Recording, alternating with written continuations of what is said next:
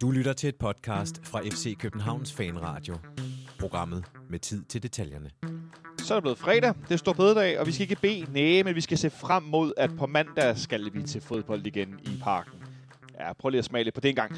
Der er kun lige i denne skrevne stund et par døgn til, at vi skal have lov at støtte FC København på stadion igen, og forhåbentlig se os vinde en sejr på hjemmebane over AGF. Det møder vi nemlig mandag den 3. maj på hjemmebane kl. 19. Og det er det, som den her udsendelse af FC Københavns fanradio udelukkende kommer til at handle om. Velkommen indenfor. Mit navn er Jonathan Folkvar, og jeg sidder bænket i fan øh, medieboksen på B-tribunen i parken, sammen med dagens første gæst. Jeg vil bare nøjes med at sige, at han har været der, hvor han gør det bedst i dag. Det er nemlig manden i busken, Mathias Stenstrup. Velkommen til. Tak skal du have. Øh, og på skærmen her foran mig, der har jeg dagens anden gæst. Han øh, gør det, han er bedst i, uanset hvor han er han. Det er nemlig Jonas Christiansen. Velkommen til, Jonas. Jo, tak. Du sidder derhjemme i, i dagens anledning, øh, så vi har dig med på en, en, øh, en online-linje, og vi skal selvfølgelig tale os tre om det, der skal ske på mandag, men vi skal spille mod AGF. Det er et back-to-back-opgør, dem oplever vi ikke så tit, øh, kan man roligt sige. Øh, Det er meget fedt krydderi, synes jeg faktisk. ja, det er meget At, at spicy. man gør det på den måde. Ja. Men det, er ikke- det er ikke noget, jeg synes, vi har oplevet så tit. Øh, men det, øh, det er i hvert fald noget, vi skal opleve på mandag. Jeg har ikke fået slået op, om det er noget, der er sket sådan for nylig. Jeg ved det jo, nogle gange så sker det jo med pokalkamp og mm. Superliga-kamp, men sådan back-to-back Superliga-kampe, det er ikke, Altså for vores udkommende, Ja, det er ikke noget, der Det sker kan jeg ikke lige komme på. Det kan jeg Nej. ikke lige komme på. Det skete vel sidst her mod Randers, øh, hvor grundspillet sluttede og Ja, det mesterskabsspillet startede. Tak fordi du endnu en gang afslørede min uh, guldfisk-hjerne, Jonas. Så det skete så lige før, når jeg bevares. Øhm, men Men det er to forskellige turneringer på Men udover det er det længe siden. Bortset fra det. Bortset fra det, der lige skete lige før. Nej, øh, men øh, vi skal snakke om den her kamp, øh, øh, hvad hedder det, på mandag. Og med udgangspunkt i den, så skal vi bare, ja lad os bare starte. Det første, vi skal til, det er selvfølgelig, at du, Mathias, har været ude på træningsanlægget i dag. På, været på tieren og se øh, spillerne træne. Prøv lige først at fortælle mig, hvornår var du der sidst før i dag? Det var jeg lige før, vi spillede mod Nordsjælland i parken. Øh, det var en søndag, hvis jeg husker rigtigt, så der var jeg der så fredagen før det. Ja. Så det vil være noget tid siden, faktisk. Ja, det vil være vi oppe på en, en tre ugers tid. To, ja. to tre uger. Så når du så øh, var ude på anlægget i dag, hvad var så det første, du lagde mærke til, hvor du tænkte, okay, det her er anderledes end sidste gang, jeg var her? Øh, ja, altså, jeg, der var, jeg synes ikke, der var så mange. Altså, øh, det var bemærkelsesværdigt få U-spillere, der var med i dag. Ja. Øh, det var faktisk kun Haraldsson, der var med af U-spillerne. Kunne det have noget at gøre med, at de spillede U19-kamp? Øh, Ja, men det var alligevel i forgårs, ikke? Ja, okay. Øh, jeg havde for eksempel forventet sådan en som Stamenic, i og med, at vi nærmest ikke har nogen midtbanespillere tilbage, ville være med ja. I træningen, om ikke andet. Ja. Øh, han var der ikke, øh, og der var mange af de andre U-spillere, der heller ikke. Jeg, ved, jeg, jeg har ikke tjekket op på, om de så har en kamp i morgen, for eksempel. Nej, Okay. Det kunne sagtens være. Ja. Øh, men, Men- men, men, det, det var det første, der slog mig. fordi Ikke der så mange spillere. dem. Ikke så mange spillere, nej. Jeg tænker, at de træner både lørdag og søndag. Øh, også, jeg kunne godt forestille mig, at de også træner øh, herinde i parken. Det kunne sagtens være. Øh, måske søndag, det ved jeg ikke. Øh, er det ikke sådan noget sidste træning, har man tit lukket, og så gør de det herinde, og så er der lidt mere... Det har han i hvert fald gjort nogle gange. Ja. Øhm, han havde sådan en uh, tidligere sæson, der havde han sådan en med, vi skal gøre parken til vores fort, og der var et eller andet. Og så Jes øh, Ja, Jes Torup, undskyld, ja. øh, snakke om det, og der gjorde man det i hvert fald. Jeg har faktisk ikke lige styr på på stående fod, om man har holdt fast i det til hjemmekampene. Nej. Det tror jeg måske, man er gået Ja, lidt væk fra igen. Nu er der jo et par dage. Min, min hjerne, selvom jeg lige havde siddet og sagt mandag, mandag, mandag i introen, så var min hjerne stadig indstillet på, at vi er fredag dag, og så spiller vi søndag. Ja. Så det er ikke den, den, sådan den næst sidste dag øh, med træning. Nej. Det er jo et par dage før. Jeg tænker også, det måske kan påvirke lidt i forhold til, hvor mange der er på anlægget og så videre.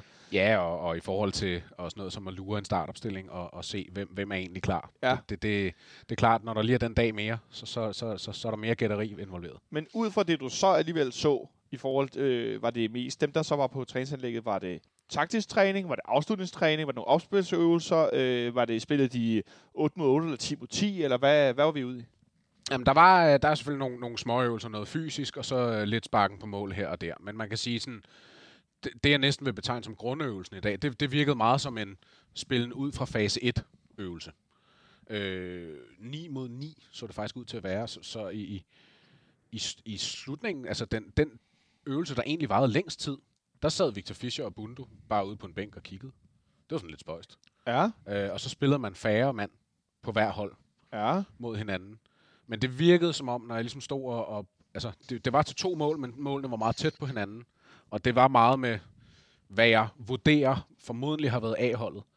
det var meget med, at de skulle spille den ud. Det var hele tiden, det startede hele tiden med, fra, fra deres målmand, som i øvrigt var Kalle, det kan vi måske komme tilbage til. Ja, det går vi tilbage til. Øhm, men det, det, det startede der hver gang, og så skulle de ligesom spille sig ud, og gerne frem til en afslutning. Ja, så nu snakker man spille sig ud, Jonas. Det kan være, at du sådan rent fodboldteknisk kan forklare, sådan, øh, hvor mange faser man har med at gøre, og hvad de forskellige de ligesom går ud på osv. Nu taler Mathias om fase 1. Ja, men som meget firkantet sagt kan man sige, fase 1, det er jo det, der sker øh, ned omkring vores eget felt. Altså målmanden eller forsvarsspillerne har bolden og skal prøve på en eller anden måde at få etableret et spil. Øh, noget af det allerførste, man gør, øh, fra man har fået bolden. Øh, fase 2 er jo lidt mere transitionen hen omkring midtbanen, og fase 3 er jo så omkring afslutningsspillet. Så det lyder som om, at de prøver at få lidt styr på, hvad, hvad skal der egentlig ske som noget der det allermest sådan, basic i, øh, i vores opspil.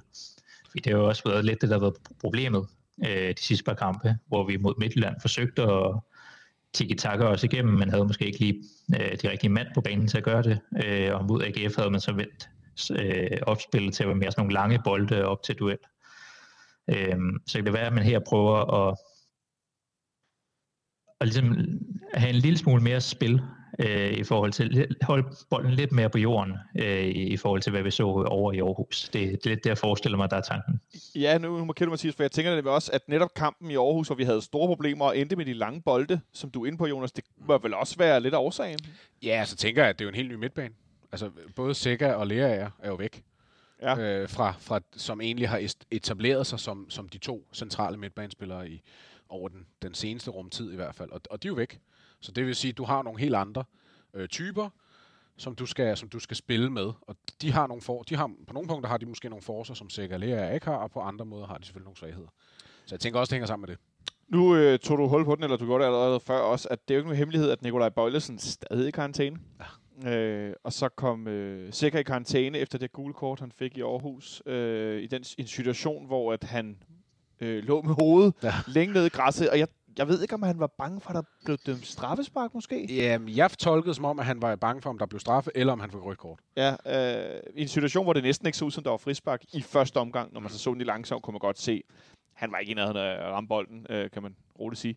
Øh, så måske var det jo gult kort okay, og så fik Lukas Lea et gult kort. I, øh, I forbindelse med den her tumultsituation, der synes jeg godt lige, vi, vi kan vækste over til Jonas, fordi det var en situation, hvor at, øh, der var også flere AGF-spillere, der fik gult kort, som de nu har anket.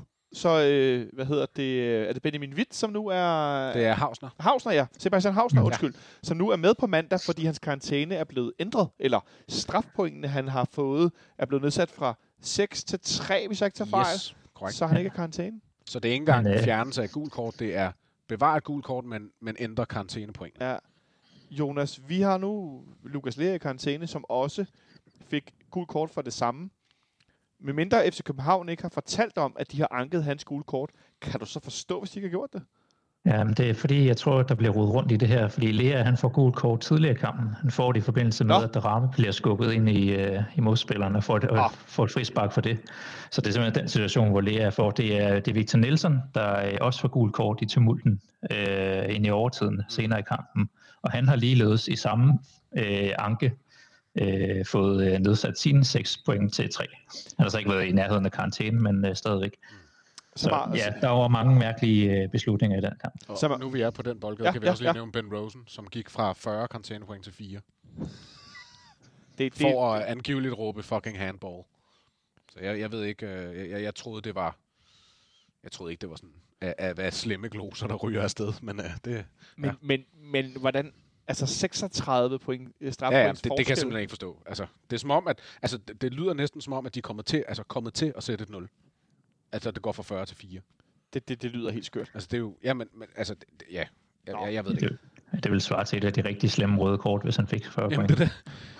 Men også, at man, kan, man så kan... Altså, hvis det er givet, hvordan, hvordan det så nogensinde kan ryge til 4 point. Ja, det er, det, det, det, det er lidt spøjst. Men øh, ja, sker der sker. Ja, men øh, grunden til, at vi ligesom cykler det over, er jo, at det hænger meget godt sammen med de opspilsøvelser, du så så. Hvem er det, der spiller ud i det her fase 1? Øh, I forhold til, at øh, to af vores normale tre alt efter hvem der ligesom øh, sætter formationen op. Lad os sige, at vi ja, spiller fire forsvarsspillere, to defensive midtbanespillere, tre mere offensive ja. midt, øh, angriber, midtbanespillere, og så en centerangriber. Ja. Lad os sige, at vi spiller sådan en 4-2-3-1. Så har vi jo spillet med to øh, øh, hvad hedder det, defensiver. Det har været Sikker og Lea her de sidste par kampe. De er nu begge to ude. Det er rigtig, rigtig dårlig timing, at de er ude på samme tid. Mm. Øh, men det efterlod der så med nogle opspilsøvelser, der så ud, ja, hvorledes? Jamen, ja, det er jo svært, at, det er jo, det er jo, det er jo svært 100% at, at konkludere på. Men jeg synes, det ligner, at man har tænkt sig at gå tilbage til 4-3-3'en, som, som jeg i hvert fald stedet holder fast i, den hed. Den, vi spillede for, ja, det var i gang for så mange kampe siden. Den vi også spillede i efteråret? Ja, den vi sluttede af med der, som vi også startede foråret med. Altså, hvor vi Okay. snakker med Sega, har det jo så været, nede Ja. ja. på en decideret 6'er, og så to 8'er, to kanter, og så vind på sådan en falsk 9'er position. Okay. Så, så øh, noget med, med mere sådan tre mere sidestillede, kan du sige, i en Ja. eller anden grad Ja. på den centrale midt. Ja. Og der er jo kun tre. øh, det skal jo så lige siges, det har jeg ikke fået sagt endnu. Falk var ikke til stede, og Darami var heller ikke til stede. Der ramme var heller ikke til stede, nej. Nej, Okay. Hverken Falk eller Darami var til stede. Øhm, Det kan være, at de har været nede i kælderen kun. Det er jo det. Altså, det, det ved vi jo ikke. Altså, det kan sagtens være, at de har været nede og lige skulle have de sidste fysiske på plads. Øh, men det efterlod tre spillere. Øh, Jens Dage, øh, Pep Biel og Nikolaj Thomsen. Ja. Og det virkede, men igen, på den øvelse. Og det var ikke en ren 11-11 øvelse, og det var ikke fuld bane, så, så det, er, det er forbundet med en masse gætterier, men, for, men i forbindelse med den øvelse, der ser det ud som om, at man har tænkt sig ligesom at kompensere den manglende defensiv styrke, altså som det jo, som det jo er, kompensere ved at gøre det til en tremands midtbane i stedet for. Hvilket jeg personligt også vil være klart mest tryg ved.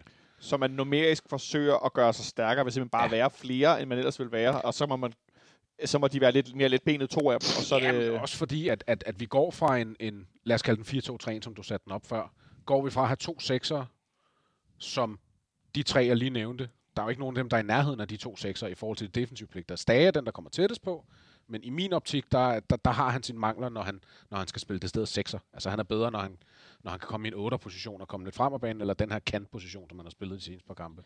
Ja. Øhm, så, så ja, altså, så, så der, der, der er mit håb helt personligt er også, at, at man, man garderer sig den vej igennem simpelthen. Og så siger, jamen så må det koste andre steder, men, men så skal man have styr på dem lidt bane. ja. Hvad siger taktikeren øh, i den anden ende af det online linje til, til den, øh, den udlægning? Jamen, det er jo, jeg har været meget interesseret i, hvad, øh, hvad det er for nogle midtbanespillere, man, man tager ind i forhold til vores karantæneramte hold her. Og jeg har også, ligesom alle andre FCK-fans, haft den der mentale taktikbord op i øh, taktiktavle op i hovedet og tænkt mig, åh, ja, man kan jo godt hive en stage ned, og hvad, hvad har vi så ellers? Øh, skal vi have Marius ind som en, øh, en konverteret sekser eller et eller andet? Øh, men det giver jo meget god mening, at når de, de midtbanespillere, der så er tilbage, er lidt mere offensive karakterer, at man så laver sådan Morten Olsen og vender trekanten om. Ja, lige præcis. Øh. Så man har en, vi kalde det sekser, og så to otter. Øh, og det lyder så som om i den her øvelse, det er Pep Biel og Thomsen øh, som boldspillerne på midtbanen. Og det foredrager sig netop også til, at man så skal holde bolden mere på jorden og spille den rundt, og undgå at komme i alt for mange slåskampe, kunne jeg forestille mig. Ja, jeg vil lige indskyde, det, det så faktisk ud som om, igen, der er to træninger tilbage og alt det der, men vurderet på i dag, der vil jeg faktisk tro, at det er Nikolaj Thomsen, der får den her nærmest øh, Nikolaj Stockholm-agtige position, hvis jeg kan huske ham tilbage fra Nordsjællands mesterskabsvindende hold i hvad? 12. Øh, altså ligger lidt længere tilbage som det her øh, boldfaste øh, anker på en eller anden måde. Det virkede okay. som om, at det faktisk var ham, der var tiltænkt at skulle ned og hente boldene, og så, øh, og så med Pep Biel og Stage som, som otterne. Altså, personligt kan jeg jo godt lide ideen, fordi jeg kan godt lide at have muligheden for Stage ind i feltet. Men øh, Det er den ene ting, men øh, Jonas, en ting er, at du griner det ligesom mig, når Mathias fortæller det. Fordi at Nikolaj Thomsen er god til nogle ting, men det var heller ikke det, jeg tænker. Men kunne man forestille sig, Jonas, at det handler om, hvor dygtig han er til at aflevere, og at man ikke vil risikere Jens Dage, som er god til nogle andre ting. Det så vi blandt andet i Aarhus. Mm. God til at, at presse, han er god til at løbe, han er god til at hætte. Øh, men han er ikke skide god venner med bolden. Øh, at man ikke vil risikere, at man ikke kan vende spillet på den bagerste af de her tre midtbanespillere, uden at, at, at, altså at være mere bange for, at han mister den, eller laver en dårlig aflevering, end Nikolaj Thomsen. Jo, altså jeg kunne godt se teorien. Øh, Jeg er bare bange for, at det er sådan noget, der fungerer godt i, øh, Oh, shit. ind i taktik. Øh, øh, ind på ta- taktikmødet. Altså, vi kommer også til at ikke have bolden i nogle faser af kampen formentlig. Og jeg, jeg tænker jo tilbage til nogle af de her kampe, vi har spillet, hvor Sega har haft karantæne ja. øh, under Ståle, og vi har spillet med, med Falk og Thomsen centralt, og blev, altså, der har været motorvej midt på, på midtbanen. Så jeg frygter lidt de faser af spillet, hvor AGF presser på. Men øh, jo, øh, det, er- det er klart, at det, det giver da god mening at have en, øh, have en spiller, der kan, kan vende bolden, og det er jo da, det er da rart, at man prøver at give AGF nogle problemer at tænke over, øh, snarere end bare, at man skal undgå alt, hvad AGF har kommet med. Så ja, spændende. er rimelig spændende. Det er sjovt, når du nævner det der, Jonas, med kampe, hvor Falk og Thomsen har spillet sammen centralt. Den første kamp, der popper op i min hukommelse, Ja, det er det her er inde i parken. samme. Nå. Det er herinde i parken mod Malmø. Når jeg tænker på øh, Derby i Brøndby, hvor Robert Skov og Victor Fischer scorer. Spiller de også den der? Jeg er ret sikker på, at det er de to, der spiller. Ja. Jonas nikker for fuld knald, så jeg tænker, Ja, at... Øh, det, det var frem og tilbage den kamp. Øh, men, men, en, men en kamp, som vi alligevel øh, fik vundet blandt andet på det det der. Mås- måske et af mine to favoritmål, Robert Skov ja. Scorer for FC København. Det, det der, øh, øh, sådan, han læner sig mod højre, og så får han bare fuld svir på pisken, og så op i nettaget. Det er helt vildt godt sparket. Det er virkelig godt. Og så vi skal Fischer, der scorer helt mod Brøndby. Ja, ja, ja, ja, Øh, og- sydsiden. Øh. Nå, øh, det er sidespring. Bare lige mig, der sidder her og kommer lidt over. Øh, men Jonas, øh, altså en ting er noget teori omkring, at Nikolaj Thomsen kan spille, altså hear me out, øh, mere spillende end taklende, så tænker jeg Mm. straks, hvem er, har været bedst i verden til det? Det har Andrea Pirlo været. Ja. Så det er det der med, og, og det er ikke fordi Nikolaj Thomsen er som Andrea, Andrea Pirlo, men det er det der med at mere læne sig i en retning af en, der er boldspiller, end en, der er bolderober. Øh, for at give et, sådan, et, bare sådan et billede. Øhm, og, og med tanke på, hvor, hvor svært vi har haft ved at vinde, og nu gør vi det så øh, over AGF i, i søndags, med at slås. Og så med, med, med tre mere boldspillende, i hvert fald, end, øh, så øh, Jens Dage kommer til at løbe en del af det her pres, gætter jeg på. Men det er vel også noget med at, at, at erkende, okay, vi kan næsten ikke bokse mod dem. Og nu kan vi, altså når Sikkers og, og Stage og Lea spiller, så kan vi næsten ikke bokse op med dem, men nu kan vi slet ikke. Så vi skal vel spille os igennem alt, hvad vi overhovedet kan. Ja, altså, vi bliver nødt til at gøre et eller andet, og så er det jo, giver det jo god mening, og så prøver vi at gå læne os meget mere over i den retning, der hedder, at vi, for nu får vi ligesom, nu får vi et link fra, fra, øh, fra Sanka op til, øh, til den nye Pirlo, øh, med det lyse, de lyse lokker, det skulle jeg aldrig have sagt. øh, fra, til, til Pep Biel, til, til Vind, til, til Fischer. Altså, der, der er nogle boldspillere holdet lige pludselig, hvis det, er- hvis det er den opstilling, vi går med. Så der, der kan vi ligesom flytte øh, bolden på, øh, på jorden hele vejen op. Og så er jeg jo spændt på, øh, nu spillede, nu, hvis det kun var 9 mod 9, så, så ved jeg ikke lige, hvordan konstellationen er op foran, om øh, Vildtjek er ude på, øh, på højre, eller det, er- det er Vind, der er det. Nej, men, men det er det, der egentlig var lidt sjovt, fordi der var ikke nogen kanter. Altså, det var fire midtbane, eller undskyld, det var firemands øh, forsvarskæde, så var det en tremands mere kompakt midtbane, og så var det en angriber. Ja. Så du havde fjernet kanterne. Mm. Men du har også kun to. Altså, med Falk ude og med Darami ude, så står du tilbage med Fischer og Bundu. Og det er det. Ja, så kan man så Ja. snakke om Kaufmann, hvis man, hvis, hvis, hvis man skifter over i den her 4-3-3, lad os kalde den det, så kunne du måske rykke ham ud på en, på en side. Men ellers så, så har du ikke så forfærdeligt mange. Så ikke så mange rendyrkede kantspillere, og ikke så mange rendyrkede centerangriber. Øh, nå, tilbage til dagens træning. Så udover det her 9 mod 9 og noget, først, noget fase 1 mm. Mm. opspil, hvad, hvad gjorde du der ellers af interessante observationer? Øh, jamen altså, jeg synes, at, øh, at det virker til, at, at hvad hedder han, øh, jeg, sidst jeg var hen, der snakkede om Haraldsson, øh, Har, Harkon, jeg tror aldrig, vi blev enige om hans udtalelse. Lad os sige Harkon, Harkon, noget i den stil. Men- Haraldsson, Skal vi ikke bare nøjes med Haraldsson? Jo. Det kan, det kan vi ramme. gerne. Øh, at det, det, det undrer mig bare, altså nu, vi var selvfølgelig inde på det, men det der med, at han var den eneste U-spiller fremme, og jeg synes også, han igen havde nogle, nogle gode præstationer, så jeg, jeg, altså, i og med, at vi ikke har så forfærdeligt mange kantspillere, og alt efter hvordan vi nu ender med at stille op, så, så kunne det jo være, at han faktisk er i truppen Ja. på, på mandag. Det kunne da være interessant at se en endnu en ny ung øh, spiller i truppen. I den forbindelse kan man se øh, på FCK TV. Jeg ikke, om det er lagt helt op endnu. Øh, første del, jeg så det på, han. Første del, jeg Ja. har lagt op, er et interview, som jeg gætter på, det Christian Bøjer, der, Ja, har det må været- det være. der har været ude at tale med vores... Øh, ja, nu var jeg i gang med noget Pirlo. Så skal vi ikke lige beslutte os for at gå helt all in på hypen, og så lige... Prøv lige at lægge hjernen i blød, mens jeg taler. Øh, det er selvfølgelig et interview med Victor Christiansen, Ja. vores unge øh, vensterbak. Og hvis vi skulle sammenligne ham sådan typemæssigt, hvis vi nu skal kigge fremad og virkelig smide ham op på den højeste piedestal og komme helt over fanmæssigt, hvad, øh, Jonas, hvor, hvor, hvor vi så hen sådan et offensiv, stærk, ikke så lav, sådan et, altså Baksen har jo nogle gange været lidt lavere end de mm. Mm. centrale spillere, øh, en høj, stærk vensterbak. Ja, Ja, der er ikke lige nogen øh, sådan, øh, stereotyper, der lige kommer af. Altså, jeg, jeg fik mig en tanke, men det er måske, det er måske fordi, der er afledt af Pirlo, men jeg tænkte Sambrotta. Sambrota, ja. Ja. Det, er- det kan godt være, at det er lidt skævt, men, men ja. Men var han ikke højrebenet? Jo, men han spillede begge backs, ikke? Ja. Altså, jeg... Øh... Nu tænker jeg bare, han er sådan rendyrket venstrebenet Ja, ja. vensterbak. Jo, jo. vi har jo ikke hørt, øh, altså jeg, jeg tror selv, at Victor Christiansen fik sagt i, i et interview lige efter en af hans første par kampe, at hans største øh, svaghed, det var hans højre ben. Ja, det tror jeg var klubhuset faktisk. ja, det, han sagde det, ja. ja. det er rigtigt. Øh, Men det, altså, i, man, så ser man så alligevel et klip, hvor han sparker et, et, et mål ind uden for feltet med højrebenet, så helt skidt kan det ikke være. øh, men øh, Sambrossa er et meget godt bud. Øh, ja, jeg kom sådan til at tænke på Abidal. Mhm. Fordi der, er også noget med højde og drøjde, at det er ikke så tit, at Nej, Eller måske i virkeligheden øh, en anden, en der har gjort sig i Spanien, eller som er Spanien, Marcos Alonso. Ja. Kunne være et bud. Som også er meget sådan vingbak i virkeligheden. Ja. Det er, kan jeg jo ikke sige en skid om Victor Christiansen. Ej, nu sidder vi også, jeg kører det op. Det er jo ikke men, Men øh, hvor høj er han, øh, Victor Christiansen? Uha, jeg har ikke lige tallet, men altså, han, er da, han står der godt fra, vil jeg sige. Ja, øh, altså Bøjelsen er vel 1,85. Ja, han er, umiddelbart skyder ham til at være højere end Bøjelsen. ifølge Google, skal vi se, om vi kan finde noget her. Ifølge Google, den har ikke engang højde på ham. Så ung er han. Eller, så ny gennembruds. Øh, Okay. er han. Der er, ikke, der er hverken højde eller drøjde på. Men jeg tænker, han er ikke helt lille. Men der er i hvert fald fint interview med det, vi nu har fået gøjlet op til alt muligt. I må endelig ikke tro, at det er fordi, at vi har øh, altså, skyder gennem skyerne. Det var mest ment lidt for sjov. Øh, Ja. Men dygtig er han, Victor. Og jeg glæder mig til at se ham spille formodentlig igen på, øh, på mandag. Det regner jeg med, at han gør, eftersom at Bøjlesen stadig er i karantæne. Øh, nu fik vi talt lidt, Jonas, om den her øh, centrale midtbane og Thompson og så videre. Så øh, jeg kom sådan til at tænke på, øh, at dig og Mathias, I skulle udsættes for en lille pausequiz. Vi har ikke nået til pause nu, men nu tager vi den lige, fordi vi er i gang. Så øh, I kan få lov at gætte på, øh, på det følgende spørgsmål. Og spørgsmålet lyder simpelthen, hvornår har Nikolaj Thomsen sidst været i kamp for FC København? Altså, hvornår har Nikolaj Thomsen sidst været på banen for FC København? Ja, det er et rigtig godt spørgsmål. Det lyder på Mathias, der har set dagens træning, sammen med Nikolaj Thomsen godt kunne være at finde i startopstillingen.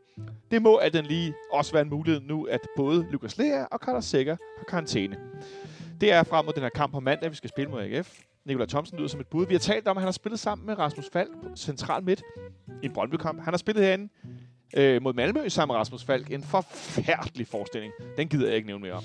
Øh, godt, vi gik videre. Men i hvert fald, så øh, kan han godt starte inde sammen med blandt andet Victor Christiansen. Og så en, vi skal tale om lige lidt, som øh, Mathias var meget god til at byde med tidligere som rundens profil, nemlig Mathias Sanka. Øh, og hvorfor at vi har ham som rundens profil, det er jeg sikker på, at både Jonas og Mathias har en hel del ord om til jer lige om et øjeblik. Men til at starte med, så kan de få lov at øh, byde ind med, ja, hvornår har Nikolaj Thomsen sidst været i kamp for Horsens? Jeg ved ikke, Jonas, For du, Horsens. Det er simpelthen så, så fast i interview Perfekt. her. Lige til en AGF-optag. Genialt. Super. Hold nu kæft, mand. øhm, er der nogen, der vil have lov at gætte? Øh, ja, jeg vil gerne gætte. Øh, jeg er faktisk i tvivl, om han overhovedet spillet her i foråret, men jeg kan da i hvert fald huske, at han sparker et straffespark et par kilometer over mod Midtjylland herinde i parken i en pokalkamp. Ja. Og jeg er ikke sikker på, at han spiller den efterfølgende mod OB, så jeg siger Midtjylland i pokalen. Midtjylland i pokalen i parken? Mm. Ja, det er et bud. Jonas? Øhm, var han ikke inde i Aalborg den første kamp i øh, forårssæsonen, der hvor vi forventede til 3-2? Øh, bum, bum, bum, bum, bum. Det. Altså, øh, det er også et bud. Jeg kan sige, at øh, han var ikke inde i Aalborg.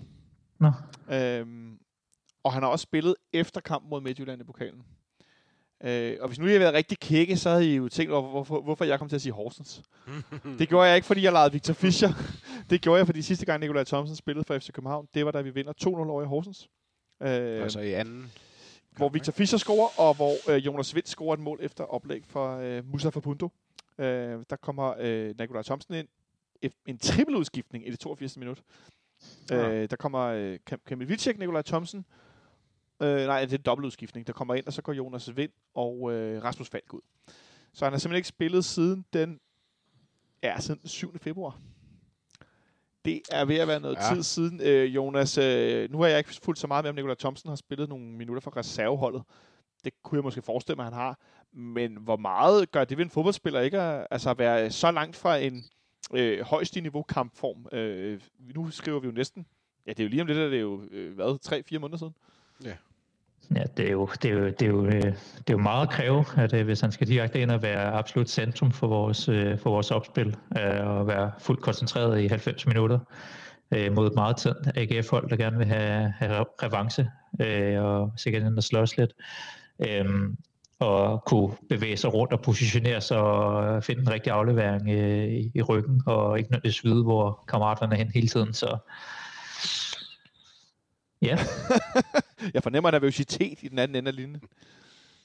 det kan sagtens være, at det ender med at fungere, men det, er- det er jo aldrig godt ikke at være i, øh, være i kampform og have den der sådan, øh, spænding inde i holdet. Og noget af, det, noget af det anke, jeg har haft mod Thompson i de kampe, han så rent faktisk har spillet under to år, det har været, jeg synes, at det, er så, det er som om, han sådan, øh, har han har ikke haft øh, intensiteten i sit spil, som om han har, han har trukket sig for taklinger, han har trukket sig for dueller. Øh, og- det, det er måske lidt der, hvor jeg tror, han har glædet lidt ud af holdet, også selvom han egentlig begyndte at komme lidt det er i slutningen af efteråret.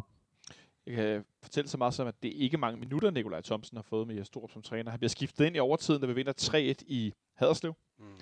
Så øh, vinder vi 2-0 over Horsens herinde i parken. Øh, en kamp, hvor Nikolaj Thomsen bliver øh, skiftet ind efter 68 minutter. Ja, det, det er ikke mange minutter. Øh, så vinder vi 1-0 i, øh, i Farum på, øh, hvad hedder det, Pep Jels fremragende mål. Ja. Øh, en kamp, hvor at Nikolaj Thomsen kommer ind efter 78 minutter. Ja, og så spiller vi den her, den her pokalkamp, som øh, du er inde på, øh, Mathias, hvor at Nikolaj Thomsen han så får øh, lidt flere minutter. Der kommer han ind efter 72 minutter. Sørme en gang til. Det er meget imponerende. Det er så 72 minutter så mange gange. Men det går så i forlænget, så der er lidt flere minutter. Mm. Øh, så spiller vi 1-1 på hjemmebane mod OB, den sidste kamp i, øh, i efteråret, hvor Nikolaj Thomsen kommer ind efter 70 minutter. Der, der var de to minutter off. han kommer alligevel ind i den. Ja, der kommer han ind. Og så spiller han som sagt øh, cirka de sidste 8 minutter plus tid i, øh, i Horsens for tre måneder siden om, et, om ja, om en uges tid.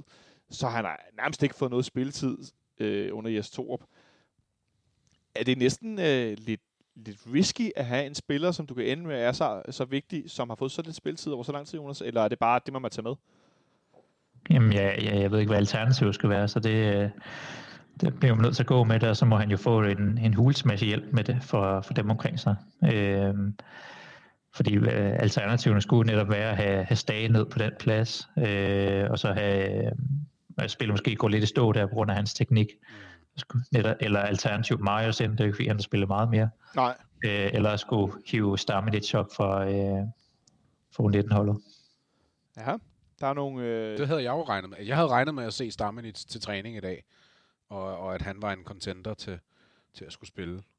Netop fordi, at, at Torup jo hiver ham ind i Randerskampen der, til, lige efter han er startet. Ja. Øh, og jeg tænkte, hvis man kan hive ham ind der, så kan man vel også hive ham ind den her gang. Men, øh, men han var ikke at finde, så det, øh, altså det, det blev jeg overrasket over. Men Jonas, jeg tænker også, den næste del er vel også, så lad os sige, at vi stiller med, med de her tre sådan letbenede på midtbanen, med, med Falk og Stage og... Øh, Ja, hvis Falk er klar. ja, hvis Falk er klar, Det er der det. er Ellers er det Pep Biel og Stage, ja, og Thomsen. Så lad os sige, at vi stiller med de tre. Men hvad så, når, når Mm. i hvert fald to af dem formodentlig ikke kan spille 90 minutter? Hvad gør vi så? Ja, så skal vi jo tage fat i bænken. Øhm, så kan det jo være, at vi ser øh, Fischer blive trukket ned, eller Vind trukket ned. Det kan også være, at vi så... Øh, eller- jamen, ja, det er det der mit, øh, mit interne taktik-tavle. Den er... Som vind som sådan en fremskudt, fremskudt, fremskudt midtbane øh, med to øh, ja, sekser bagved sig, så man vender den om en gang til, og så spiller vind foran, eller hvad? Ja, simpelthen for øh, altså prøve at hive ham mere ned i spillet. Altså hvis man øh, er ved at miste lidt tro på hans eksplosivitet op foran og kunne sætte en mand, så hellere Ja. bruge hans trods alt teknik øh, længere ned på banen. Fordi at det ene ting er, at vi skal lave en startopstilling, der, der er slagkraftig, Mathias, men vi bliver meget hurtigt også tynde på det, som vi ynder her at sidde og brask og bramfrit og kalde den bedste trup i Danmark, og vi skal på papiret kunne slå alle, også på en halvdårlig dag. Men lige pludselig ser vi lidt tynde ud. Er det så, at Mario skal komme i spil, som sådan den ene sekser? Han er jo li- lidt Ja. tung i det, men han kan jo godt aflevere, han kan godt takle.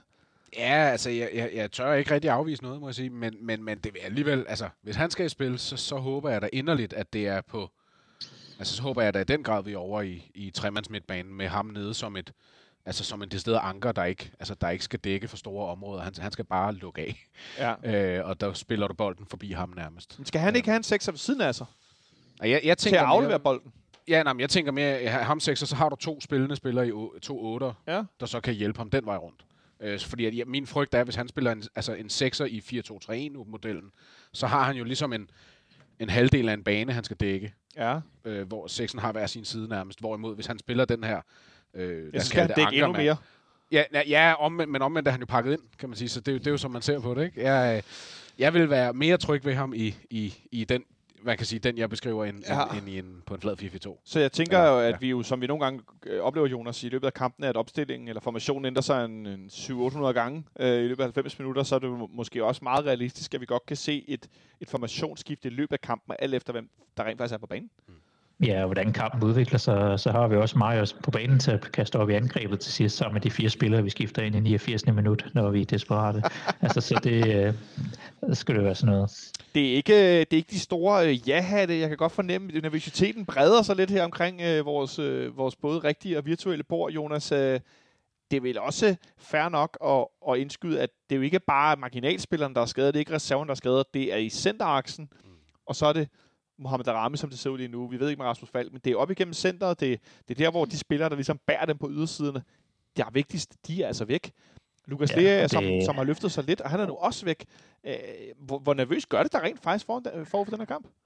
Jamen, det er jo lidt tid siden, vi faktisk har haft de her problemer med startopstillingen, fordi vi faktisk ikke har haft så mange skader i den her sæson. Øhm, og jeg, jeg har jo efterløst lidt øh, de seneste kampe, efter man har skiftet opstilling øh, et par gange, øh, når man begyndte at tabe lidt, at, øh, at begynde at kunne se nogle konturer af, hvor er det, vi gerne vil hen i næste sæson. Nu røg Brørup albuer ud i Herning, og så røg mesterskabsstrømmen ligesom den vej igennem. Og så tænker jeg, så må man ligesom bruge resten af sæsonen på at prøve at spille sig i en eller anden form øh, hen imod øh, næste sæson.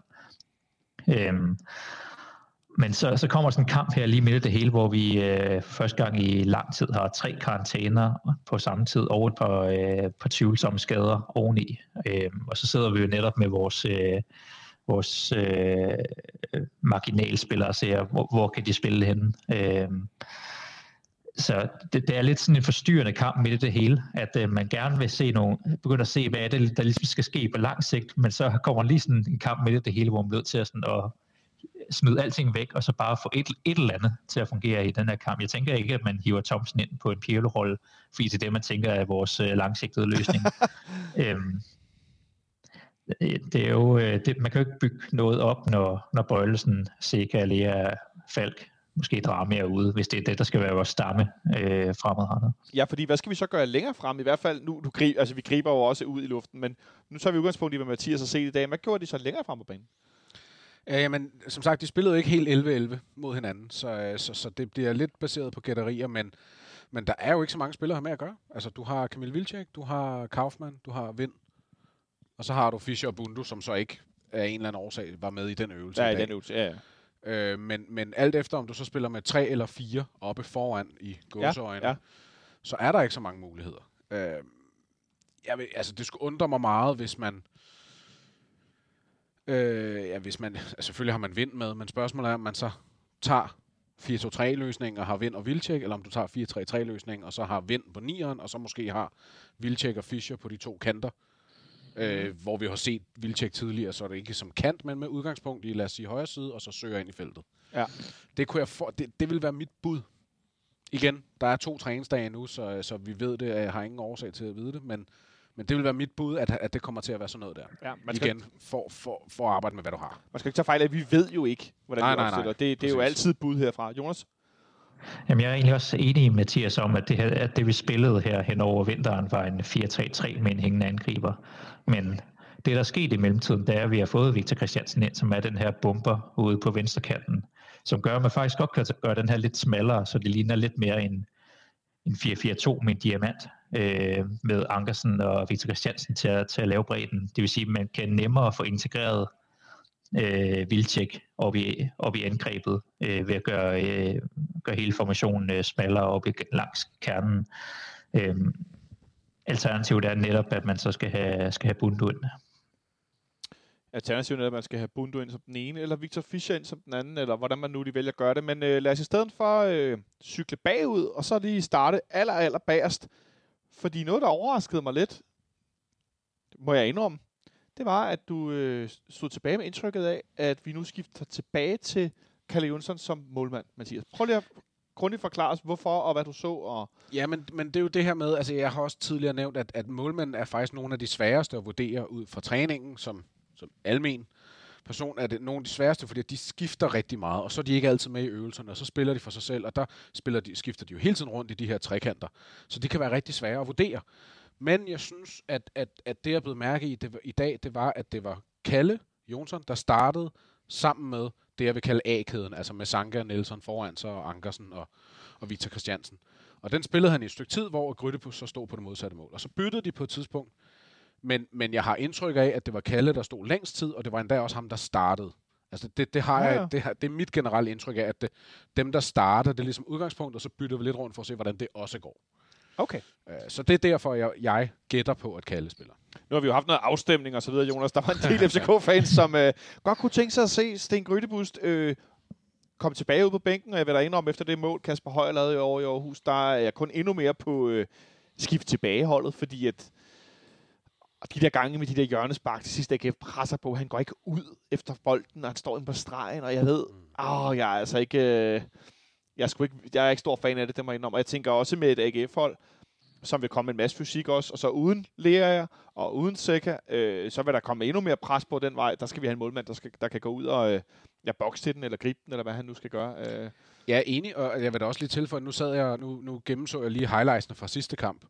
Øh, godt nok øh, FCK DK's øh, highlights, men de er sådan rimelig fyldskørende. Ja, det synes jeg. Og det er altså en rigtig stor del, når man lige lægger mærke til det, det er en rigtig, rigtig stor del af chancer på, til begge hold, som kommer efter hjørnespark, eller indkast, eller, eller frispark. Ja. Altså, så, som i, i, i større, end jeg lige havde regnet med. Jeg er godt klar over, at det var det, men altså, det er jo, det er jo Kasper Højer, der sparker på kassen, eller et indlæg, eller et langt indkast, og, sådan, og det er næsten alle de farlige, eller halvfarlige muligheder, der er i kampen, det er efter standardsituation dødbolde, så at sige. Ja. Så der spiller det da også ind at have en, en målmand, der er, der er stærkere til at komme ud i feltet. Og så er der en anden en, der også skal være en del af det. Ham skal vi nemlig tale om nu. Patrick Olsen finder Alman, forser slået ind, og Papagiannopoulos, Papagiannopoulos, Papagiannopoulos. Han ville være Soterio Papagiannopoulos, han ville være fremragende at kunne sætte ind i en kamp mod AGF. Ja, tak. hvor man er foran, og der er et kvarter tilbage, eller 10 minutter, og man skal lige forsvare den hjem. Og så kommer det der gigantiske svensk-græske badejern ind, og hælder bare bolden væk, og bare tordner ind i folk. Ja, Altså, øh, hovedløst. Jeg kan ikke, øh, Jonas, jeg kan næsten ikke huske, at vi har haft en anden forsvarsspiller i FC København, som var så... Øh, fordi han var jo ikke... Han fik jo ikke røde kort, og han var jo ikke, altså han var jo ikke ubehagelig, men han var alligevel, han, han var brutal over for modstanderen i sin, øh, ja, han manhandlede nogle gange nogen, ikke? Altså det der med bare sådan at mosle modstanderen. Kan du komme på en anden en, der har været så, øh, så fysisk stærk i virkeligheden? Nej, altså, han var, han var lidt sjov type, øh, Papagina Paulos. Ja. øhm, fordi han, han, han, var, øh, han var trods alt ikke så god, at han bare øh, dominerede øh, angriberne, men han havde alligevel den her fysik, så øh, det endte med, at han ofte kom lidt i sådan nogle øh, sådan lidt, lidt akavede situationer, hvor han så fik moslet dem ud over sidelinjen eller baglinjen til sidst. Så det, ja, det er jo det er jo sjovt at se på, når det går den her vej. Jeg ved ikke, om han en dag skal være dørmand i Grækenland eller noget. Nej, altså han minder mig faktisk en lille smule om Peter Larsson, hvis, hvis folk kan huske ham. Det er rigtigt. Altså på den der måde med et stort skur, der, der bare har en, en, en tendens til overhovedet ikke at forstå, hvad der foregår. øhm, altså det, det, det må jeg indrømme, det er noget af det, jeg står tilbage med, Ja. ja. Papa G, som jeg altid kalder ham. Øh, den gode øh, Papaji, som han også blev kaldt jo, øh, han, han gjorde så en, en stor del af sæsonen med Victor Nielsen i det midterforsvar, hvor Bjelland var skadet. Nå, det er Bjelland stadigvæk, det er sjovt, var Nå. Øh, men øh, men øh, han spillede en, en masse kampe, og så har vi den her jingle. Og grunden til, det er endnu sjovere i dag, synes jeg, er jo fordi, at øh, rundens profil frem mod kampen på, øh, på mandag, det er nemlig Mathias Sanker Jørgensen. Prøv, Mathias, haha. Prøv at forklare, hvorfor er det, du, at du tænker ham så klart som profil? Øh, jamen, der er egentlig to årsager til det. Øh, først og fremmest, så kan man sige rent øh, spillemæssigt. De sidste to gange, AGF har været i parken, der har vi lukket henholdsvis fire og tre mål. Ah, shit. Øh, og det skulle vi jo gerne have stoppet. Og for at stoppe det, særligt med vores midtbane amputeret, så er, øh, så er det oplagt at kigge på, på en af forsvars general, eller en af, af forsvarskrumtapperne. Ja. Så det er klart, at, at han, øh, han skal være medvirkende til, og kan være medvirkende til, at, at vi forhåbentlig får sat det tal ned. Ja. Derudover, og, og mindst lige så vigtigt, synes jeg, så, så gik det op for mig i går, at der, der er jo sådan, og det er ikke for at lyde sådan uh, sladderbladsagtigt eller noget som helst, men der er jo faktisk en reel chance for, at på mandag, at Sanka spiller sin sidste kamp for FCK. Ja, det Fordi er at- at for, ja. Jeg er ikke overbevist om, indtil videre, baseret på de seneste to kampe, er jeg ikke overbevist om, at, at Torup er blevet overbevist om, at, at Sanka han skal spille, og at Bøjlesen derfor er nødt til at spille en bak. Men vel også PC skal vel også overbevises. Nu, bare lige for Ja, helt, også, helt jo, jo, kort ja, at tage den der del. Ja, ja, det er klart. Altså, det er jo så næste del. Men hvis vi starter med at sige, at de sidste fire kampe, der er tilbage, lad os sige fire kampe, lad os sige, at vi ikke skal spille en ekstra, men de fire kampe. Jeg er ikke sikker på, at Sanka han spiller nogen af dem. Med mindre, at han kommer ud og spiller en rigtig, rigtig god kamp på mandag mod AGF, så, så kunne det jo godt være, at det kommer til genovervejelse. Så kunne det godt være, at det kommer til genovervejelse. For eksempel, at, at, øh, at, at, at rykke Bøjlesen ud på en bak. Eksempelvis for at gøre plads til Sanka. Så vi, Men hvis ikke, så er der faktisk reelt chance for, at det er hans sidste kamp. Ja, fordi lejeaftalen, der udløber. Ja, præcis. Øh, en meget dyr kontrakt, som vi ved, mm. de forhandlede meget længe om. Øh, vi ved jo selvfølgelig ikke, hvor meget vi betaler hans løn og så videre. Men, men i hvert fald, så er det ingen hemmelighed. Øh, ej, Jonas, nu kommer jeg til at tænke på den der aften, vi sad nede i fanklubben. Det var, sgu en, øh, det var en vild omgang med Sanka, der dukkede op der. Ud af natten smuld og mørke. Øh, ikke hos os, men på internettet. Øh, men det, det lyder da faktisk ikke som om Mathias er helt skævt, eller hvad tænker du, Jonas? Ja, altså det er jo, øh, det er jo, det har været et lidt ærgerligt forløb med Mathias Sanka i den her omgang. Det har vi jo snakket meget om, at øh, det, har været, det har været lunken på banen, og så har, er det krydret med den her nærmest sådan, øh, det er sådan en stone face, øh, man, man ligesom ser som fan. Altså så den her byens søn, der vender hjem, øh, hvor man jo godt kan, man havde høje forventninger til, hvad han ville gøre ved vores forsvar, og, men ved- selv hvis han havde spillet på det niveau, han havde haft, så ville man nok også godt kunne have, kunne have tilgivet det, hvis man så så den her øh, passion og gærighed og, øh, og legesyge, som øh, han jo også har udstrålet tidligere.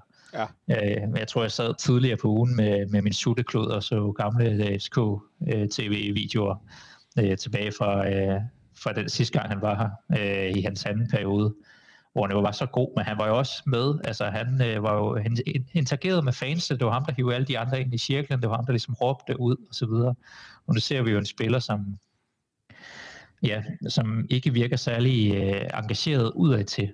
Øh, jeg har også hørt det, efter vi vandt Darbe her forleden, øh, hvor spillerne mødte fansene, der var lidt videoer på Zomi, hvor folk der stod og hoppede og dansede. Det var sgu også helt koldt at have gået, gået hen og taget sin taske og gået videre, øh, uden at nærmest anerkende deres til, tilstedeværelse. Altså, der, der er sådan nogle ting, hvor at, at det, det ville være ærgerligt, hvis det skulle slutte her, og det, Du nåede til, Jonas, at du sagde, at det ville være ærgerligt, hvis det skulle slutte her, og så døde forbindelsen.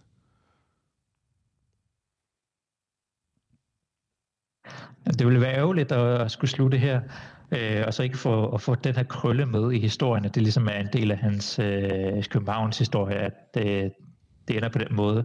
Og det kommer meget an på, hvordan øh, forsvarshierarkiet går op hen over sommeren. Øh, bliver Victor Nielsen solgt? Øh, hvad er planerne fremadrettet? Kan man få økonomien til at passe? Fordi jeg tror, der er mange, der er villige til at give Sanka en chance i næste sæson også, øh, hvis det kan lade sig gøre. Men hvis det bliver for dyrt, og, øh, og en ender med at blive for øh, utilfreds med ikke at spille, fordi øh, Nielsen og Bøjlesen er bedre, så, øh, så er det jo nok her, det ender. Hvad siger du, Mathias? Ja, altså, men, altså, det er jo i forhold til det her med, med selve kontrakten. Altså, jeg synes, altså, det, øh, lige øh, kortene på bordet, jeg elsker Mathias Sanker, og jeg vil ønske, at han bare var spillet for os øh, for evigt, nærmest. altså, du ved, ligesom, han er en af de her KFA'er, det tror jeg, vi mange, der er enige om. Men jeg, jeg er simpelthen også nødt til at sige, at jeg synes, med mindre at det er noget med, at man laver en ny lejeaftale, så det er et år mere, så er der seriøs over, øh, overhængende fare for, for at lave en ny Bjelland. Forstået på den måde, at du kan lave en fireårig, rigtig, rigtig dyr kontrakt, hvor han de sidste to, måske endda tre år, ikke engang er starter. Øh, og det, det, det håber jeg da ikke, vi ender i igen. Nej, det. Og altså, baseret på, altså, han kan ikke engang, han er lige blevet 31 forleden dag. Han, kan ikke engang, han er ikke engang første valg nu. Så er jeg ikke overbevist om, at han skulle være det næste sæson, og slet ikke sæson efter, og sæson efter den heller. Øhm, og det er ikke ligefrem noget, vi har brug for at stå i.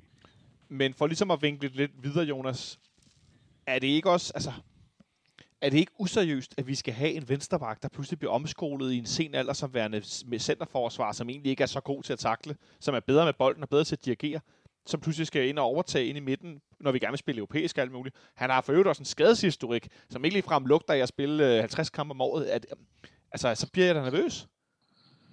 Ja, men det kan jeg da godt forstå. Altså, vi savner jo det der med at have det faste øh, det markerpar. Det har vi jo ikke rigtig haft de sidste mange år. Uh, vi havde lige Bjelland og Vavro, der fungerede en enkelt sæson. Men ellers så skal vi jo tilbage til sidst Sanka og Johansen var, så vi havde havde det der markerpar, som alle bare vidste, hvem var. Og det var dem, der spillede. Øhm, Bøjlesen kan jo godt forstå at blive hivet derind på grund af hans evner med, med bolden og det, det gør ved spillet. Øhm, Og så er der også, synes jeg, der er, nogle, der er flere, der begynder at spekulere i, at, vi hen, at når vi når sommerpausen, så begynder man at eksperimentere med et øh, tremandsforsvar igen. Altså, hvor Bøjlesen er en del af det øh, med, med to andre. Øh, Ja. Fordi at det, øh, det, det fungerede jo ikke de første to kampe lige efter vi startede, men det var også, at øh, der var truppen et andet sted, øh, og man havde ikke rigtig trænet to style eller så videre, så det kunne godt være, at man har fået indført alle de her principper, Ja. fra, øh, som Torup øh, insisterer på at få indført, og så nemmere kan lave øh, det skift nu, øh, og få inkluderet Bøjlesen i det, det, jeg, det, jeg synes, der vil være en perfekt rolle for ham, netop at være til venstre i et tremandsforsvar. For det er jo interessant, hele det her spil med det her midterforsvar med, nu talte vi om Marius før, som reserve på det centrale midt defensivt. Jeg forventer, at Marius Økoinemo, han er ude af FC København øh, i løbet af sommer øh, transfervinduet. Det vil overraske mig meget andet. Fordi at, jo, jeg har hørt historier om, at han er, han er en god truppespiller, Ja, ja, ja, ja. ja. og han er alle de her ting. Men altså, jeg vil gerne have fodboldspillere, hvis største egenskab er at være god på fodboldbanen. Det må jeg indrømme. Øh, det er den ene spiller. Så er der Andreas Bjelland, som er måske den mand, der står bagerst om at komme i truppen. Øh, i, han kan spille kort med Oviedo, og hvem der er længst væk. Oviedo har lidt småskadet lige nu, så han er klar nok ikke. Men jeg mener, de ligner begge to også nogen. Men så er det Bjelland, som er også en anden midterforsvar, mm. som jeg får den her fantasiliarde løn. Og det er lige meget, om det er 9 eller 6 eller 8 millioner. Ja, ja, det er ligegyldigt. Ja. Det er mange penge, når du slet ikke spiller. Mm. Det er to. Så har vi Victor Nelson, som er anfører på U21-landsholdet. Han gjorde det fremragende, det her U21-gruppespil hen over påsken. Mm. Jeg forventer også, at han spiller alt, hvad Danmark kommer til efter nu her. Det kan godt være, det kun bliver en kamp, jo, det ved vi ikke. Men i den næste U21-del, mm. Han kunne godt blive solgt for et stort beløb. Det vil Ja. ikke overraske mig synderligt. Nej. Øh, det er tre. Øh, så er vi Så er tilbage. Sanka. Så er der Sanka, som vi har lejet, som på jer to, ellers må I give mig ret, eller korrekse mig, ikke lyder som en mand, vi kommer til at lave en kontrakt med, som det ser ud lige nu. Det er fire, Mm. og det efterlader os med Bøjlesen og Valdemar Lund. Bøjlesen og Valdemar Lund. Så øh, man kunne måske også alene, og det er derfor, jeg ramte det op, at den årsag, Jonas, tænk, så vil vi gøre mere for at beholde Sanka, fordi der er to-tre andre, der står forrest i køen om at komme ud. Og så kan Sanka måske komme over på sin vante, og man spiller med to i midten, højre side i forsvaret, ved siden af Bøjlesen, eller også som midter eller højre i en trebakkæde. Lyder det helt skørt, eller leger jeg for meget fodboldmanager nu, eller hvor er vi hen? Nej, altså hvis vi kan øh, kanalisere nogle af pengene fra Bjelland-kontrakten over til, til det formål, så vil- kunne det jo være, være ret fint. Øhm, og, og Sankas problem er jo også, at han er jo en, et, et sted i sin karriere lige nu, hvor han skal begynde at transitionere mere over fra at lægge sig an på sin fart, fordi det har han ikke rigtig på samme måde længere, øh, og mere over til positionering og Ja. lederskab, og, og, så, og så dominere den vej igennem. Det kan være, at øh, det kan blive hjulpet øh, ved at være til højre, eller øh, som en del af et tremandsforsvar på den måde. For jeg kunne da godt se, som, som Jonas er inde på, Mathias, hvis vi har Bøjelsen til venstre, og så Sanka til højre, og så ja. har vi en nu ukendt forsvarsspiller som, øh, som midteren, eller Sanka som midteren, og så en til højre. Og så kan Sanka spille den ud på venstre, der kan han spille den til Bøjelsen, og kan spille den ud på vores flyvende 18-19-årige venstre øh, vingbak. Mm. Øh, og i den anden side, der vil Sanka eller den her anden forsvarsspiller have Peter Ankersen som den her... Ja, kan Peter Ankersen, Jonas, skal han spille vingbak? Ja, hvor skal man ikke kunne det? Jamen, jeg er ikke uenig. Den danske Cafu. Så, ej, vi får nævnt nogle kryfæer i dag. Det stikker helt af. Det er, fordi jeg har en ekstra fridag. Undskyld, hvis det bliver for fjollet.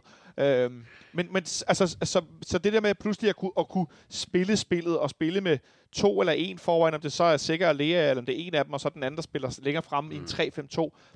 Om vi så kan spille med de spillere, vi har, det er jo så noget andet. Men, men, men jeg tænker sådan rent numerisk, og hvad for nogle typer det er, så begynder det at give lidt mening i hvert fald.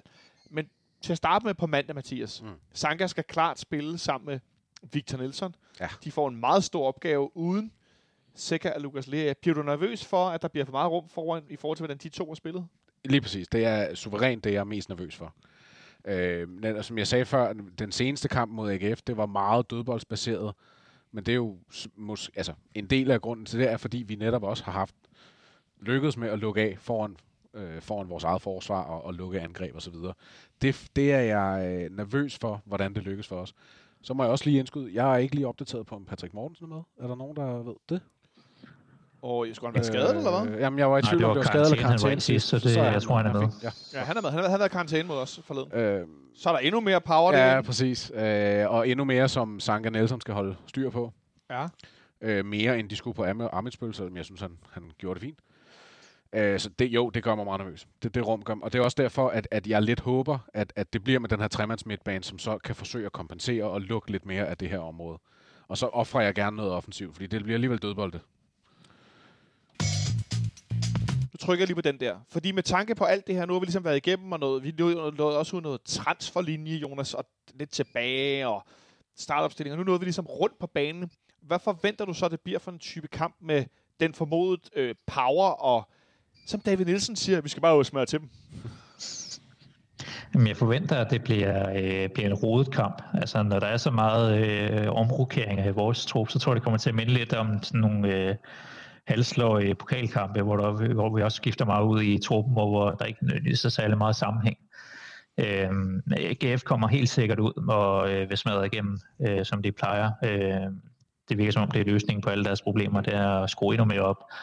Øh, om det bliver de fine pasninger fra vores side, eller det bliver den her muskelkraft fra deres side, der vinder, det kan jeg simpelthen ikke lige øh, få, få afspillet op i hovedet, hvordan det, øh, det står over mod hinanden.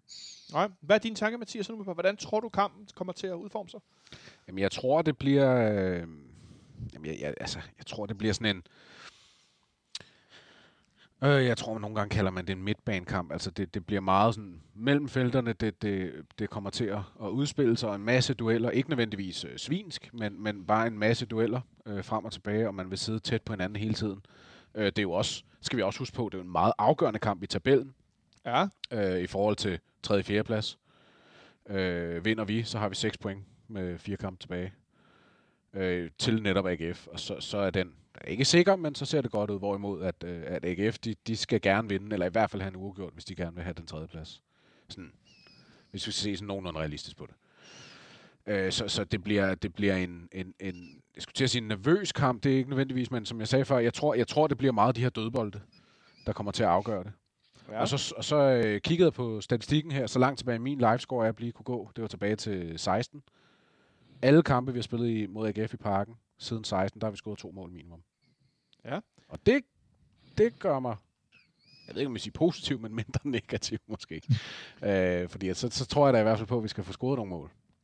Så øh, handler det bare om, hvor mange vi lukker ind. Jeg kan i den øh, forbindelse indskyde dagens anden lille bitte quiz. Øh, Jonas, hvornår har vi sidst holdt øh, nullet mod AGF på hjemmebane og vundet?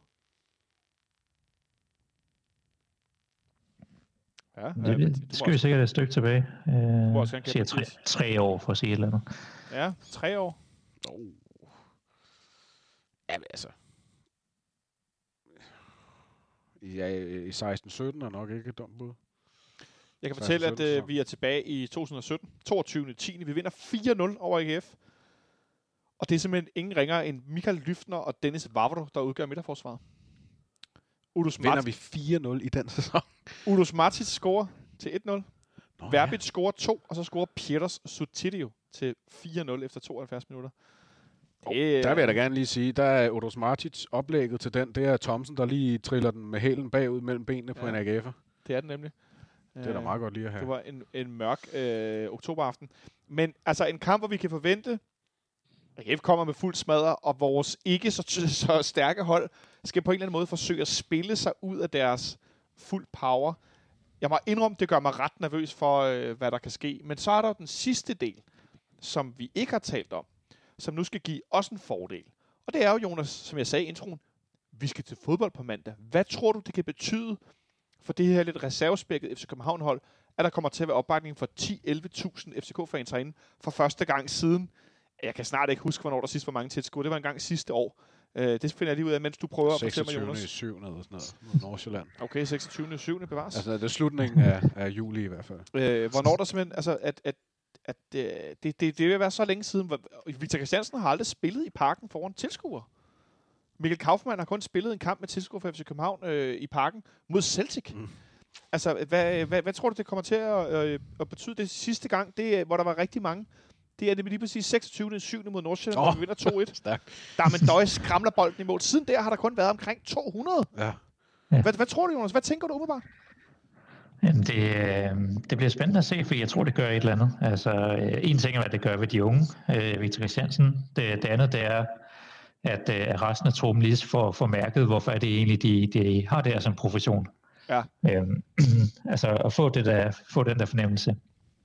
Jeg hørte Stage udtale sig efter kampen i AGF, at det, det gjorde et eller andet med AGF-spillerne, at det som lige skulle sådan justere sig ind på, altså at der var fans igen, og man ikke bare øh, måske lige skulle balancere, at man ikke bare sådan kværnede igennem på det hele, øh, og smadrede ind i taklerne, fordi man blev gejlet op af publikum til det. Øhm, og så øh, kommer til at, og, og det der er med publikum, det er, at det kan jo have både positiv og negativ effekt. Altså går det godt, kan man blive bragt frem af det. Går det skidt, så kan der komme tvivl ind og buråb. Øh, så det, det, ja, det giver jo bare den der ekstra, øh, ekstra tænding i, i fodboldkampen øh, igen. Det giver ekstra tænding. Og en, der lever af det her. Mm-hmm. Når jeg tænker på, at hvis Falk er ude, hvis der Rami er ude, Stage, ved, øh, Stage skal spille selvfølgelig, men, men også Stage med AGF, men Sæk er ude, Lea er ude, Bøjelsen er ude. Der er nogle få spillere der nu, af dem, som skal løfte det her. Der er nogle få spillere, der nu kan bære. Det er Sanka, vi taler om. Det er hvem, der nu står på mål. Øh, det er Victor Nielsen nede ved siden af Sanka. Øh, så er det på den der midtbane, det skal de hjælpe sig om. Og så er det æderbrændt dyl med Victor Fischer. En mand, som nærmest bliver som sådan en, jo mere energi, der kommer fra tilskuerne, jo større bliver den her ballon, han består, det bliver bare pustet op, ikke? Og vi så det jo i, i, i Aarhus, Mathias, hvordan han bare voksede og voksede og voksede. Ja. Og de, de blev jo så rasende, som Camille Gabala forsøgte at afklæde ham ved at rejse ham op. ja. øh, øh, og så kan man sige, ja, jeg forstår godt, hvis der er en masse af jer, der lytter med, der synes, at Victor Fischer er en idiot, når han gør det der for meget. Det er helt cool. Men, men jeg synes bare for mig, det er tydeligt, at han lever af den energi, han får af den, de her mennesker. Ja. Han eksisterer bare bedre med fans. Øh, bedst øh, husket, første i 12. Øh, herinde mod, mod Brøndby. Øh, den der æresrunde med hånden ud mod folket. Ikke? Øh, han, han, han bliver bare bedre. Men Jonas, kunne man forestille sig, at det, som Victor Fischer har manglet, som han nu kan få, som han måske mangler i hurtighed på fødderne, eller den her lige sidste gnist til lige at få det til at lykkes i aktionerne, at den kan komme af, at vi, ja, jeg vil ikke vil sige, at vi bærer ham frem, men blæser ham frem. Ja, det kunne man jo håbe. Altså, øh, hans problemer startede jo desværre før corona. Men, øh, ja, men øh, ja, jeg er helt enig i det, du siger. Altså, han er, man kan næsten forestille ham altså, stå der som en gladiator. Are you not entertained? altså, det, Præcis! Altså, det er jo, øh, han lever den der forbindelse til, til fansene og til byen, og, han, det er jo, og det er også det, der... Øh, der gør, at vi er, vi er så tolerante over for hans øh, dalende niveau, det er jo netop, at han, øh, han går så meget op, op, og man kan se ham juble til ude i Derby, og han ligesom, det er ham, der, øh, der råber alle op, når, øh, når, når tingene sker. Så det, det, er jo, øh, det er jo den forbindelse, vi, vi gerne vil have skabt igen. Det er en forbindelse, vi gerne vil have skabt igen. Hvad, hvad tror du, vi kommer til at se på, på mandag for Victor Fischer, Mathias? Jo, men jeg, jeg tror, at du er ret i. Jeg tror, han kommer til at suge den her energi, øh, og, og forhåbentlig få den bragt ud på banen. Om det så er i, i mål, assist og godt spil, det er ikke nødvendigt, men, men i hvert fald i fight og vilje. Altså det, det, det er jo så helt generelt, synes jeg, en ting, man aldrig, der man aldrig kunne sige noget til ved Victor Fischer. Han har altid kæmpet for det, han har altid blevet ved og blevet ved og blevet ved og blevet ved med at prøve. Øh, og det, det, det, det tænker jeg bare, vi kommer til at se endnu mere af. Altså han, jeg tænker, at I er fuldstændig ret, når jeg siger, at, at han kommer til at, han bliver drevet frem af det. Forhåbentlig. Forhåbentlig bliver han drevet frem af det. Jeg finder lige her jeg, i, på min Facebook-side, mens vi taler, fordi jeg jo har Jonas med på skærmen her foran, at jeg 15. april 2019, der har jeg ændret mit, mit coverbillede på Facebook til det her billede af Victor Fischer fra Brøndby Stadion, hvor han med, med hænderne ud til siden øh, og håret sådan stridt op i luften foran, simpelthen er i gang med at, at juble med hele ansigtet. Øh, nu deler jeg lige her med Jonas, så han kan se med. Øh, og, altså, mm. at, at det her, ikke? det er jo det, jeg husker, og det er jo det, jeg håber, at tilskuere ja. kan løfte ham det sidste, han har manglet nu. Nu laver han en, en assist over i Aarhus den anden dag, øh, men er lige for det der sidste med. Og nu hviler det jo lidt på ham i den her kamp, offensivt, hvis Falk ikke er med, hvis Darami ikke er med.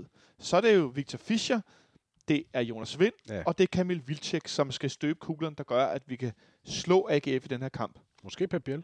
Måske Pep Biel også. Ja, personligt, jeg glæder mig til at se, hvis han spiller. Hvad, Jonas, hvad, hvis du, nu nævner jeg nogle stykker her. Hvem af dem er de, sådan, hvis du skulle prøve at pinpoint lige kort her, inden vi skal gætte på resultatet af kampen, øh, hvem, øh, hvem, hvem, hvem, tænker du, at dem bliver sådan mest afgørende over for AGS, AGF's stærke hold? Mm, jeg tror, at Jonas Vind er vigtigst igen, fordi han er så dygtig til alt det, han laver nede i mellemrumspillet. Øhm, og så siger mit spækkelhåb, ud, baseret på den her snak, at, øh, at Fischer lige afgør det. At Fischer lige afgør det. Det kunne Prøv lige også at overveje det. Første, første kamp tilbage med tilskuer, Fischer matchvinder, 88. minut. Mod. AGF. Mod AGF. Altså, det kommer jo til at eksplodere fuldstændig. Altså, og der vil jeg også sige, helt isoleret set, selvom mit hjerte ikke har godt af det, så håber jeg jo nærmest på sådan en øh, 2-1 eller 3-2 øh, vindende scoring i de sidste minutter. Bare for jublen. Bare for jublen og bare for at få det med. Øh, men ja, det ved jeg godt, det er lidt, øh, lidt voldsomt. Det håber du på, Mathias. Hvordan håber du, det går, Jonas?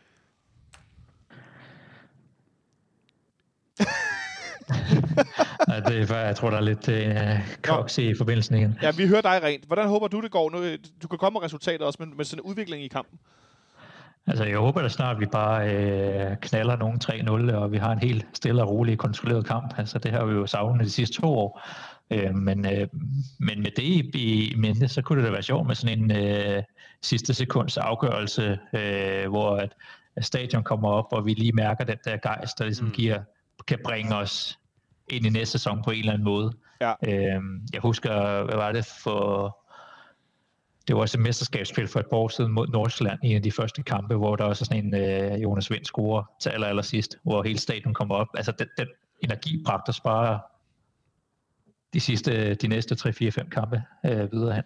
Det er utroligt, hvad den kan gøre, øh, den der energi ved at score til sidst i, i kampene. Det, øh, det skal man altså ikke undervurdere, fordi vi er jo i en situation, hvor at, at vi lige nu øh, har 45 point, AGF har 42, og vi så 7 efter Brøndby og 8 efter FC Midtjylland. Så øh, det, den der, det der topløb, det, det minder om noget for nogle år siden. Øh.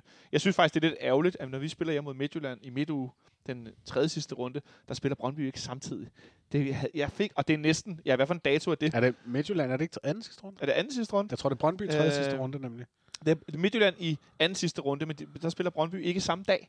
Nå. Øh, og det er endda ikke engang, det er ikke den 18. maj, men det er den 19. maj, for det ikke skal være løgn. Det kunne have været lidt Nej, sjovt. det kunne være fedt. Det kunne have været lidt sjovt. Øh, og, men øh, Brøndby skal, hvis vi ikke så meget fejl, spille mod, øh, mod Randers i den runde. Øh, men nevertheless, så, øh, så, så tænker jeg, at det er, øh, det, det er nu, vi skal, vi skal være... Nej, Brøndby skal til Aarhus, for det ikke skal være løgn. Det kunne have været fedt lige... Lige... Brøndby taber i Aarhus, og så spiller vi uafgjort med Siger du, de skal til Horsens? Ja, jeg siger faktisk, de skal til Horsens. øhm, så ja, den, øh, den, den, den, øh, den, den, den tager vi lige med. Men øh, Jonas, hvad, hvad ender kampen? Den ender, øh, den ender 2-1. Fischer scorer til sidst. 2-1, Fischer scorer til sidst. Au, au, au, au. Mathias, Jamen, så siger jeg 3-2. så siger du 3-2. Ja, fordi at, som, som jeg nævnte før, vi har scoret to mål de sidste mange, mange kampe. Øhm, jeg tænker, jeg er ikke sikker på, at vi kan holde dem på kun at score et mål. Så øh, vi skal lige score en enkelt mere, og så vinder vi 3-2. ja så 2-1, 3-2. Altså, det, det var jo også lidt Altså, bud. Det ja. der 3-2, fordi vi kan ikke holde AGF ned på at score et mål. Det er med også i det, tvivl Med det her hold, som vi nu har diskuteret frem og tilbage. Hvem stiller vi med, hvem stiller vi ikke med? Øh, det, det, det kan vi simpelthen ikke. Så øh, jeg går faktisk også med 3-2. Men jeg tror, at det bliver, øh, jeg tror, at det bliver det helt lede comeback. Vi kommer til at være bagud 2-0. Og folk er, åh, det er første gang i næsten et år, jeg har herinde, og alt er lort, og øh, Mm. og så sker der et eller andet. Det kan være et straffespark, det kan være et rødt kort, det kan være VAR, der deler julegaver ud til FC København, mm. så alle øh, brønderne på Twitter, de sidder og tuder. Det kan Åh, være hvad det som helst. jeg næsten ikke. Jo, det er da ret sjovt. øh, og så kommer vi tilbage, og så bliver det sådan helt inde et mandag aften, hvor at vi får revet det hjem. Så 3-2. Jonas, du, hvad siger du? Jamen, jeg skulle netop til at sige, at det, der jo skete sidst mod AGF hjemme, det var jo netop, at vi, øh, vi fik et straffespark efter slutfløjt. ja, ja, præcis. Hvad sker, der, hvad sker der, hvis det sker med publikum? Åh, oh, ja, så, så græder øh, Ja, men altså, så brænder han. så kan han ikke stå på presset. Åh jo, så scorer. Jonas Vind scorer på straffe, det ved du. Sådan er reglen. Ja, det Sådan er er det. Nå, så øh, vi har kun lige øh, en enkelt ting tilbage, vi lige skal have gjort i denne udgave af FC Københavns Fanradio. Tre minutter mere! Fuld pedal! Tre minutter! Fuld pedal! Og øh, den øh, handler også om FC København AGF, og den går tilbage til weekendens øh, kamp, hvor at øh, den kære ekspert på tv, Bo Henriksen, efterfølgende fik talt om, at han synes, at Victor Fischer var lidt for selvisensættende. Ja, vi taler altså om en mand, som har forsøgt at sætte en uofficiel øh, rekord i hvid gummiskoløb på øh, diverse sidelinjebaner rundt omkring i Danmark. Manden, som jublede så meget, at det er næsten er en større del af den her øh, 2-2 i Horsens Brøndby blev udsat for, eller var en del af, hvad det hedder, i 2018, end nogle af spillernes jubel, fordi Bo Henriksen gik så meget mok med sit sponsorkrav jakkesæt. Prøv at høre en gang, Bo Henriksen. Du er den sidste i verden, i hele verden, der skal tale om, at andre er selvisensættende. Det er da det mest vanvittige grinagtige, jeg nogensinde har hørt i mit liv. Helt ærligt, menneske. Du lever af, at din person, der står frem. Det, det, det, er det, det er så tragikomisk, at jeg næsten får lyst til at klappe dig på skulderen og sige, så så, du er stadigvæk i tv, på. Rolig nu. Sammen med Kenny Pedersen og Mads Laudrup mandag aften, og hvad I ellers ikke kører noget studie der. Men Bo, stram lige op. Så fik, så, øh, øh, sorry, jeg har synes, du var komisk i mange år, men det der er sgu for dumt. Det, øh, øh, så slå for Brøndby, når du er gang med at træne igen. Øh, men udover det, så, øh, så, så, så er det sgu for åndssvagt. Den, den, der, den får du ikke med. Og det er ikke et forsvar af Victor Fischer, skal lige siges. Det er, for, det er mere et... Nej, lige Ej, stop lige, Bo Henriksen. Ja. Du, du, altså, wow. Det, der, der, der, mangler lige et spejl og lidt, uh, lidt luft der, det må jeg sgu nok sige. Nå, var det under tre minutter? Det, det tænker jeg. Det var under tre minutter. Så holdt vi den under tre minutter i dag. Så vil jeg bare sige tak til dig, Jonas, fordi du som altid går mig klogere på denne gang fase 1.